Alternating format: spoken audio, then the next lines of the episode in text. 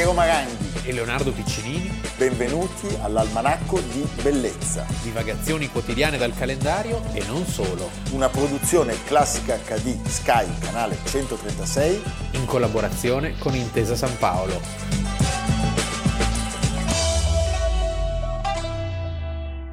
14 febbraio 2021, Almanacco di Bellezza, giorno di San Valentino. Sì. Eh, quindi tanti auguri a tutti gli innamorati. Evviva. Anzi, tanti auguri a tutti. Love is in the air. Sì, esattamente. Senti, subito un, contributo musicale non proprio da innamorati, però Ah. forse potrebbe anche non essere sbagliato.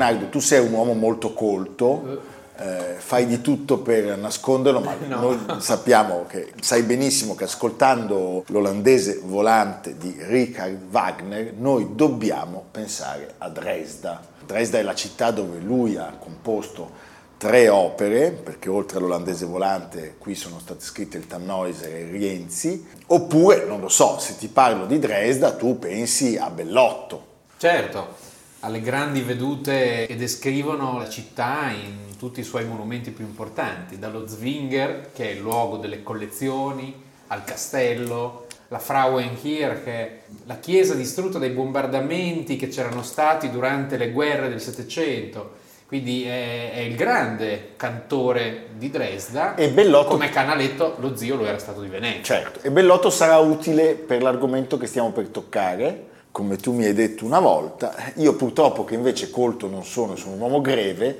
oggi non posso che parlare di Dresda ricordando uno degli atti più funesti della seconda guerra mondiale, cioè il terribile bombardamento di Dresda che colpì la città tra il 13 e il 14 febbraio del 1945 e di Bellotto torneremo a parlare perché poi quei dipinti torneranno utili per avere un'idea di come fosse la città prima di questa ecatombe spaventosa. Dipinti che si sono salvati perché erano stati messi nelle gallerie ferroviarie sotterranee sotto i monti, e come anche la grande Madonna Sistina di Raffaello, come tutti i capolavori della Gemelde Gallerie, che chiaramente eravamo nei giorni più duri della guerra, erano stati preventivamente messi in sala. Anche se sappiamo che ci sono dei capolavori che a Dresda per sempre Sì, andranno dispersi. distrutti a Dresda e anche a Berlino. Però diciamo che il patrimonio mobile, il grosso del patrimonio mobile,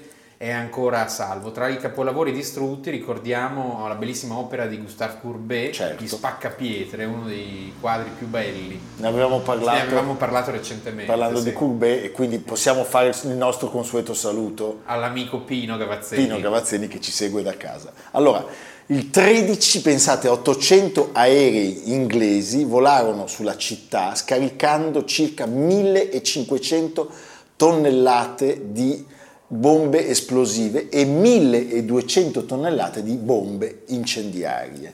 Il giorno dopo i B-17 americani completarono l'opera con quattro raid e circa 1250 tonnellate di bombe. Cioè la città di Dresda si sciolse sostanzialmente. in un firestorm, in una Firestorm. tempesta di fuoco. È una vicenda quella del bombardamento di Dresda che non è isolato perché chiaramente i bombardamenti sulle città cominciano con l'inizio della seconda guerra mondiale. Sono prima i tedeschi Certo. sull'Inghilterra anche se i tedeschi, ricordiamolo, avevano dei bombardieri piccoli come tipologia, saranno gli anglo-americani a, Con le perfezio- fortezze. a perfezionare questo sistema di distruzione, un sistema di distruzione che non influirà sul destino della guerra, Ecco. perché sappiamo che i tedeschi hanno combattuto fino all'ultima casa, fino al bunker del- De- di Hitler, di Hitler, certo. così come i giapponesi hanno combattuto fino all'ultimo e ci sono volute due bombe atomiche. Due bombe atomiche, perché Eh, un bombardamento simile eh, fu Su co- Tokyo. Esattamente, su Tokyo da parte degli americani. Allora, Dresda, la Firenze del nord, città straordinariamente bella e ricca. Sì, era città- stata per secoli una delle capitali tedesche perché era la sede della dinastia sassone dei Fettin e in questa città i vari Augusto, Augusto il Forte, avevano raccolto alcune delle meraviglie eh, della pittura di tutti i tempi nella Gemälde Gallerie, avevano inventato la porcellana all'inizio del Settecento, i primi in Europa e avevano veramente capolavori di ogni genere ancora oggi, la Grüne Gewölbe la volta verde è una delle raccolte di arti applicate più importanti al mondo. Quindi era una città che è stata capitale fino al 1918 e poi è stata anche una città importante per le avanguardie, ad esempio. Ci sono delle raccolte d'arte tutt'oggi del Novecento molto importanti. Questo bombardamento mi piace leggere da un articolo, c'è- è uscito un bellissimo libro che si chiama Il fuoco e l'oscurità di Sinclair McKay che è uno scrittore, un giornalista del Telegraph, lo scopo stesso dei bombardamenti prevedeva una distruzione completa e non certo la presa di mira di obiettivi precisi. Prima di ogni attacco venivano studiati i metodi e le tattiche migliori. Era preferibile, pensa, attaccare dopo giorni di tempo caldo e secco, in modo che le costruzioni di legno fossero più infiammabili. Bisognava sganciare prima bombe ad alto potenziale esplosivo che sfondassero i tetti delle case e rompessero le finestre e solo dopo passare a quelle incendiarie, in modo che le case sventrate bruciassero più facilmente. Infine, e solo in un secondo momento, si poteva passare alle bombe a frammentazione a scoppio ritardato, che uccidevano pompieri e soccorritori, Terribile. in modo da consentire agli incendi di espandersi. E fu questo di Dresda il successo più grande dell'aviazione anglo-americana perché la contraerea era sostanzialmente fuori gioco, in quanto era stata spostata. Ricordiamo anche il momento in cui succede questo bombardamento. La Germania era ormai a un passo dalla sconfitta. Sì, sì, tu guardi, Le- mi hai mostrato il prima. fronte era a cen- a 100 km da Dresda Esatto. e in particolare in quel momento a Dresda c'erano 200.000, 200.000 qui, rifugiati, Rifugiati. che arrivavano dall'est, Certo. Breslavia, dalle terre della Slesia eh, in cui i sovietici erano avanzati. Ricordiamo che il grande terrore dei tedeschi erano le truppe sovietiche che come sappiamo Avrebbero facevano violenze, Certo. stupri di ogni genere. Perché hai detto bene, 200.000 sfollati e largo quanto 640.000 eh, abitanti della città, diciamo, naturali. Che dire, la volontà di questa azione nasceva certamente da Churchill per il ricordo di Coventry, innanzitutto, Certo. e su- per le V2 lanciate su Londra. E poggiava, secondo me, su un aspetto, come dire, di rivalsa legato al momento in cui gli inglesi erano soli contro i nazisti. Poi giudicare un atto così inaudito eh, evidentemente è molto difficile perché sta in una filiera di atti inauditi che sono stati compiuti da, da ambe le parti, senza voler entrare poi negli aspetti invece più spaventosi che qui abbiamo raccontato tante volte della degenerazione nazista.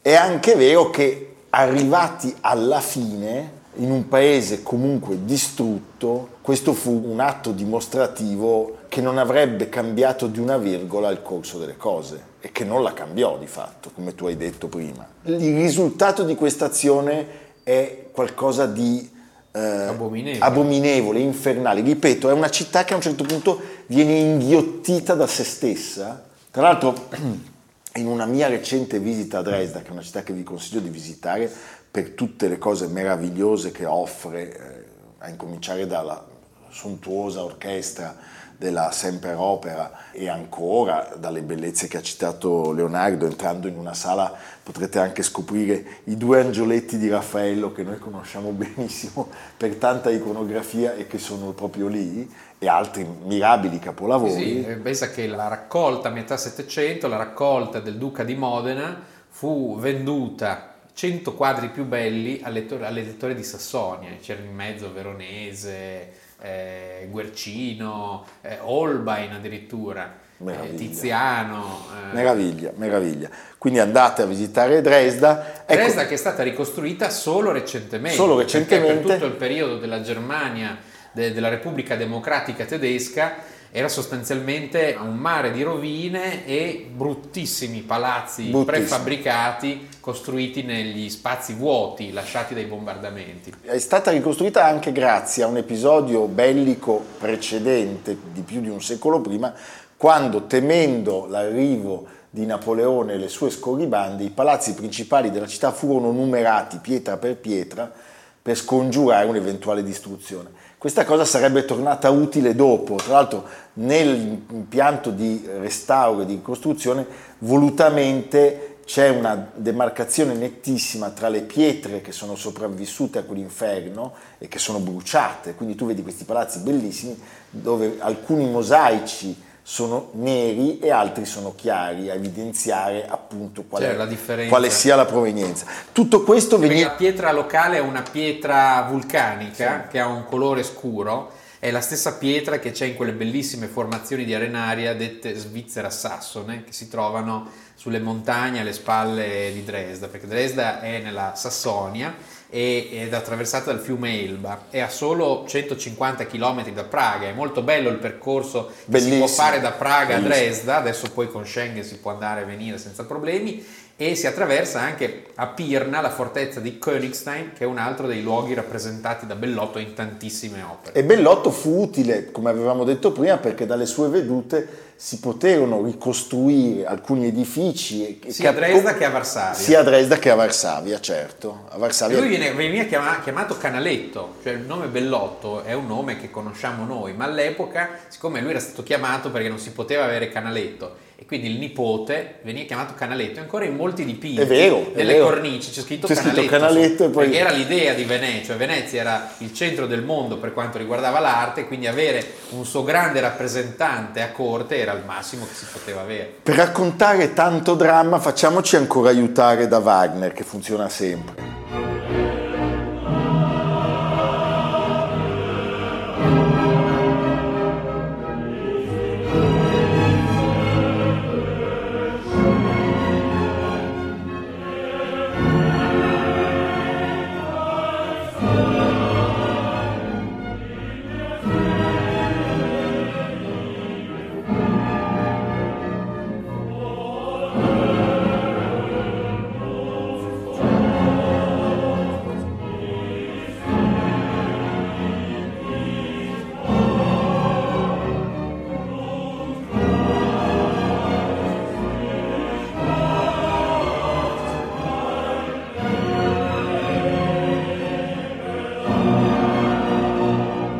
Bene Leonardo, l'11 febbraio del 1945, quindi solo due giorni prima, a Yalta noi conosciamo quell'immagine meravigliosa dei tre vincitori eh, seduti insieme, Roosevelt, Churchill e, e Stalin. Durante quella riunione in cui si stanno di fatto spartendo il mondo, viene deciso eh, l'attacco di Dresda, che viene chiaramente richiesto a gran voce da Churchill. Eh, come ultimo atto dire, riparatore, se vogliamo, di tutto quello che l'Inghilterra aveva subito.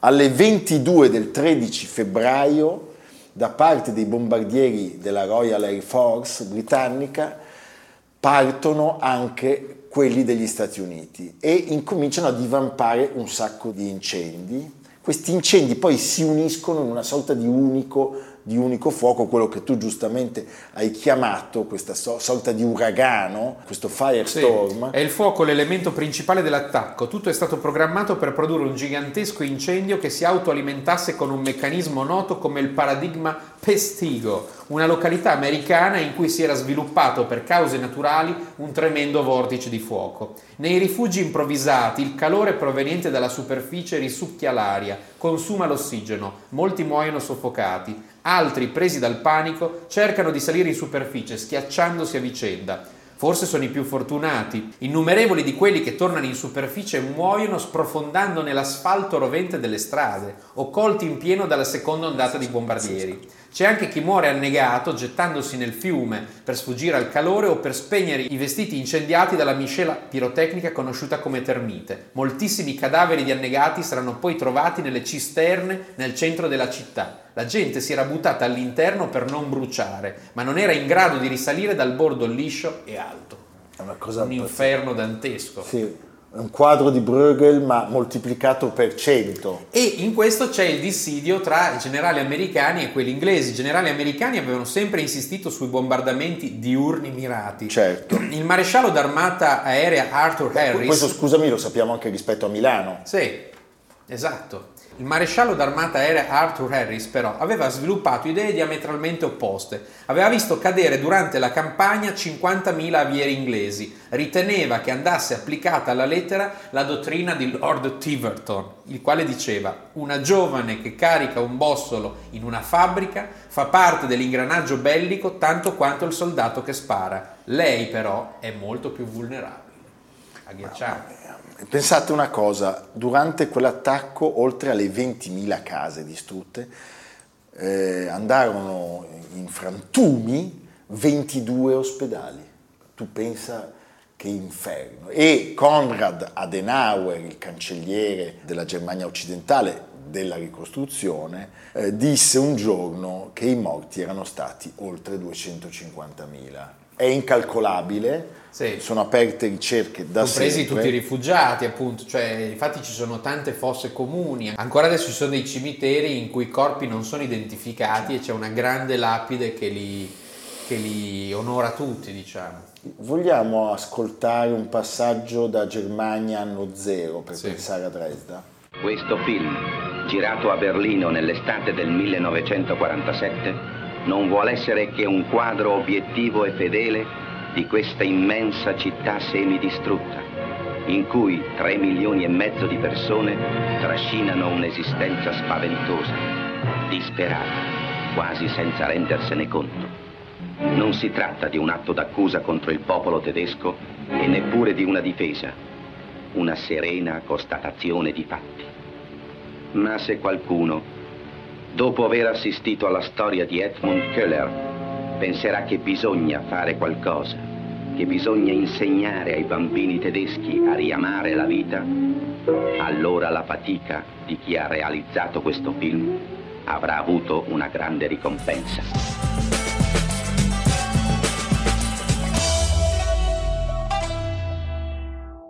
Mana mana. Mana mana. Mana mana. Beh, Leonardo, senz'altro la seconda parte, il giorno di San Valentino, doveva avere un carattere diverso, quindi lasciamo Dresda, che è importante però ricordare, e eh, Wagner, Sì. per passare a qualcosa di molto più allegro. Voi avete ascoltato il Manà Il Manà appartiene alla memoria collettiva, è eh, una canzone resa celeberrima dai simpaticissimi e amatissimi Muppets, Muppets. le creature di questo geniale personaggio del mondo dei pupazzi animati, Jim Henson, che hanno accompagnato molte tappe della nostra giovinezza e ancora adesso sono stupendi. Bene, il Manà nasce da una mente creativa di Firenze italiano. è un fiorentino Beh, è un personaggio che mi è molto simpatico, eh? perché viene composto da Piero Umigliani, che era nato a Firenze il 17 luglio del 1926 e che lasciò questo mondo in pace il 14 di febbraio Del del 2001. 2001. ed ebbe due vite, possiamo anche dire in qualche modo. Allora, che cosa succede? Ve lo raccontiamo. Come si fa, cioè, a passare da una canzone composta da Umiliani e arrivare ai Muppet Show? Perché Star System. È abbastanza bizzarra questa cosa, cioè perché la fama è arrivata dai Muppets. Certamente. Tutto ha inizio in una caldissima giornata di giugno del 1968, trascorsa in gran parte in uno studio di registrazione. Piero Umiliani sta completando la colonna sonora del film Svezia, Inferno e Paradiso. Il regista è Luigi Scattini, con cui lui avrebbe già lavorato e avrebbe lavorato ancora. Un film assolutamente inutile, inutile. ma che ebbe un successo enorme. enorme. Incassò all'epoca oltre un miliardo perché raccontava degli usi e costumi degli svedesi e soprattutto delle svedesi, svedesi, quindi i nudi. Insomma. E viene composta questa canzone, il cui titolo originale è Viva la sauna svedese, ecco. per raccontare una sequenza in cui un gruppo di ragazze eh, corrono nella neve in pelliccia per poi infilarsi dentro una sauna con un solo asciugamano addosso. Eh, sai, siamo nel 1968, Beh, quindi contemporaneamente alla rivoluzione sessuale anche la rivoluzione svedese. svedese. Se il club Salomè è la faccia stanca della Svezia, questo è il risvolto pulito della medaglia. Con la neve, il vento ghiacciato dell'inverno, quello che sembrava un triste panorama morale è spazzato via d'un colpo.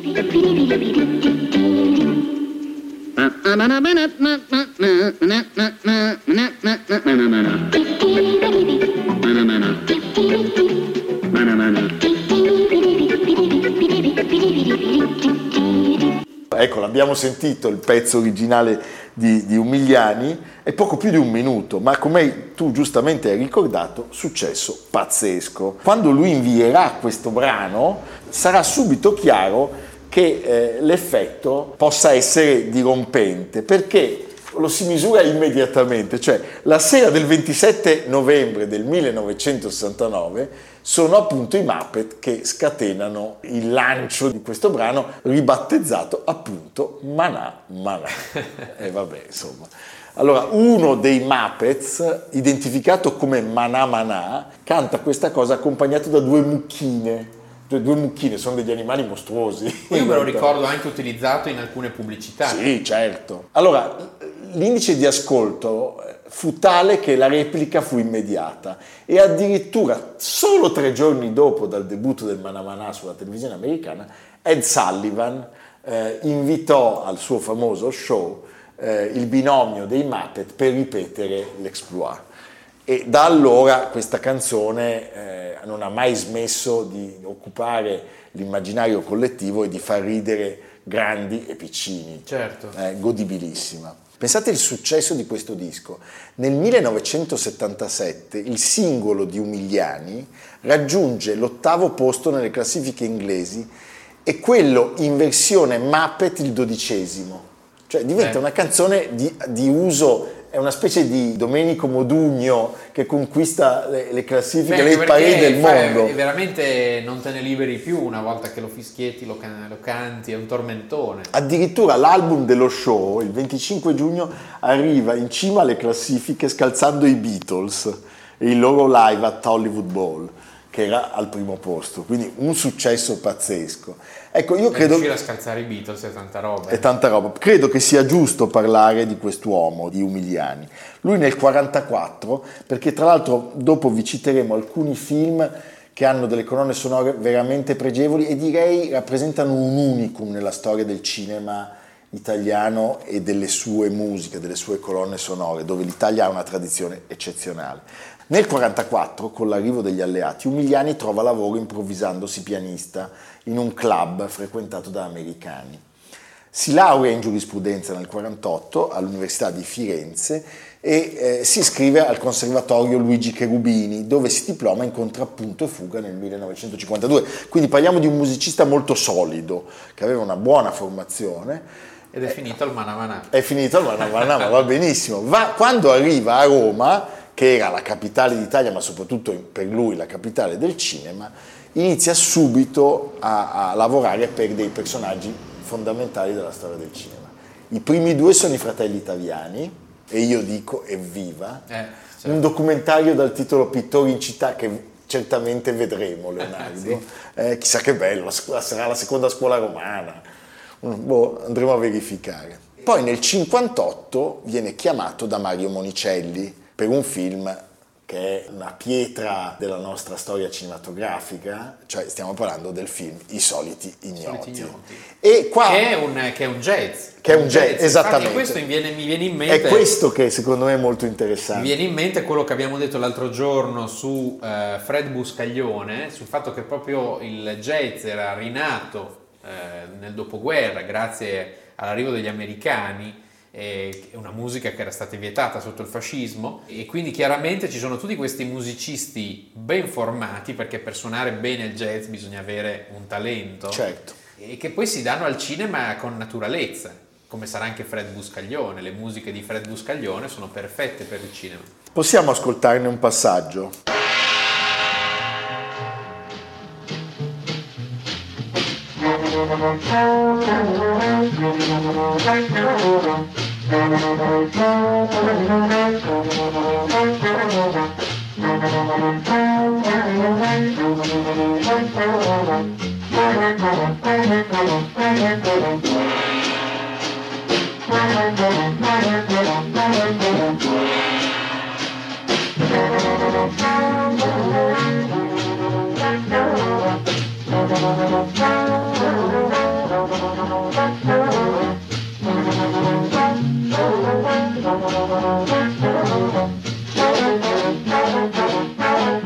Naturalmente viene affidata a lui anche eh, la seconda parte, l'audace colpo dei soliti ignoti, ricordiamolo, Mastroianni viene sostituito da Manfredi, non c'è più Totò, però il film è sempre molto divertente, se nel primo dovevamo fare il buco nella casa delle vecchiette per arrivare in banca, nel secondo mi sembra che il frutto sia quello di una, di una vincita del Totocalcio, Ah, un ecco. malloppo del Totocalcio Con Chet Baker. con Chet Baker che suona, molto importante ricordarlo, Accattone Capisci? con Rustichelli, lui collabora a questo assoluto capolavoro, Il vigile di Luigi Zampa Quindi vede film anche molto popolari. sì, eh, A cavallo della tigre con Manfredi, lavora ancora con Chet Baker e poi, eh, ricordiamoli alcuni, eh, Cinque bambole per la luna d'agosto, Mario Bava, eh, Luigi Scattini, La ragazza dalla pelle di luna, La pupa e il gangster con Mastroianni e Sofia Loren.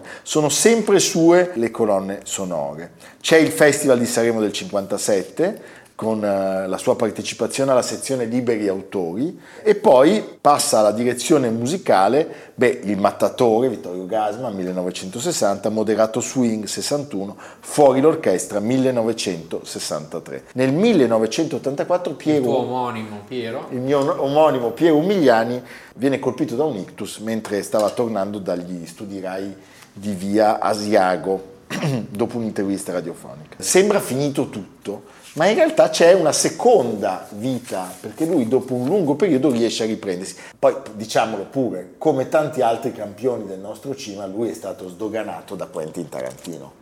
Sì, che è un grande cultore del cinema, anche quello più nascosto, più sottovalutato, dei B-movie addirittura. Certo. E poi allora diciamo lui continua a lavorare e muore nel 2001, appunto oggi, il 14 febbraio, per cui siamo contenti di ricordarlo. Beh, facciamo 20 anni dalla scomparsa. 20 anni dalla scomparsa, lo facciamo con un film del 2005 eh, di Steve Soderbergh, eh, molto molto famoso, con un cast stellare. eh. Ascoltiamo un pezzo, Leonardo, e poi voglio chiederti un ultimo commento. Do we know each other?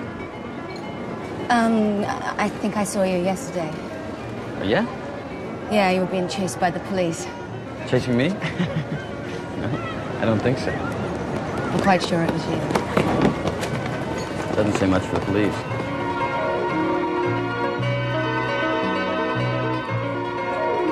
I love Rome. I mean, I love it. But there's an opening at work, the level above me, and it's. Um, I I was just thinking today I was going to try out for it. It's in Amsterdam.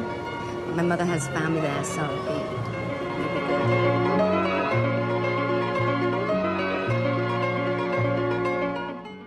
Beh, Leonardo, una colonna sonora per un cast pazzesco. Sì, eh? sì, sì, sì. Brad Pitt, George Clooney? Matt Damon, Beh, eh, i, i migliori. Migliori. I migliori. Senti Leonardo, allora, ma dove ci porti oggi? Perché Dresda... no, da nessuna parte, da nessuna parte perché oggi è un anniversario di un film che va visto, rivisto, recuperato. Sono i 30 anni dell'uscita nelle sale di... Il silenzio degli innocenti. Esattamente. Eh, Grande capolavoro di Jonathan Demme con l'immenso Anthony Hopkins, Jodie Foster. Jodie Foster, che interpreta l'agente Starling, musica di Bach. musica di Bach, Lui ascolta Bach Goldberg, mentre spacca Mentre il, il cranio e, e divora il fegato. questi duetti meravigliosi tra lui e Jodie Foster, quid pro quo, Beh, quando lei gli dice John Glenn, perché ci sono anche... risponda alla mia domanda, agente Starling, e lei titubante fa non sarà sicuramente da quelle scarpe di seconda scelta che arriverà la sua risposta. Eh, vorrei mangiare il suo fegato con un piatto di fave e un buon Chianti. È Va uno psycho thriller ed è il primo a ricevere i cinque Oscar fondamentali nella storia del thriller. Perché prende attore protagonista, attrice protagonista, film, Tutto. regia e sceneggiatura, il Sì. quinto? Eh già, è vero. Beh, chapeau. È un- è vedere. Quindi non andiamo in nessun museo, non andiamo in nessuna piazza. Andate a comprare il DVD. Andate a comprare il DVD e riguardate il film. Evviva, ci vediamo domani, grazie.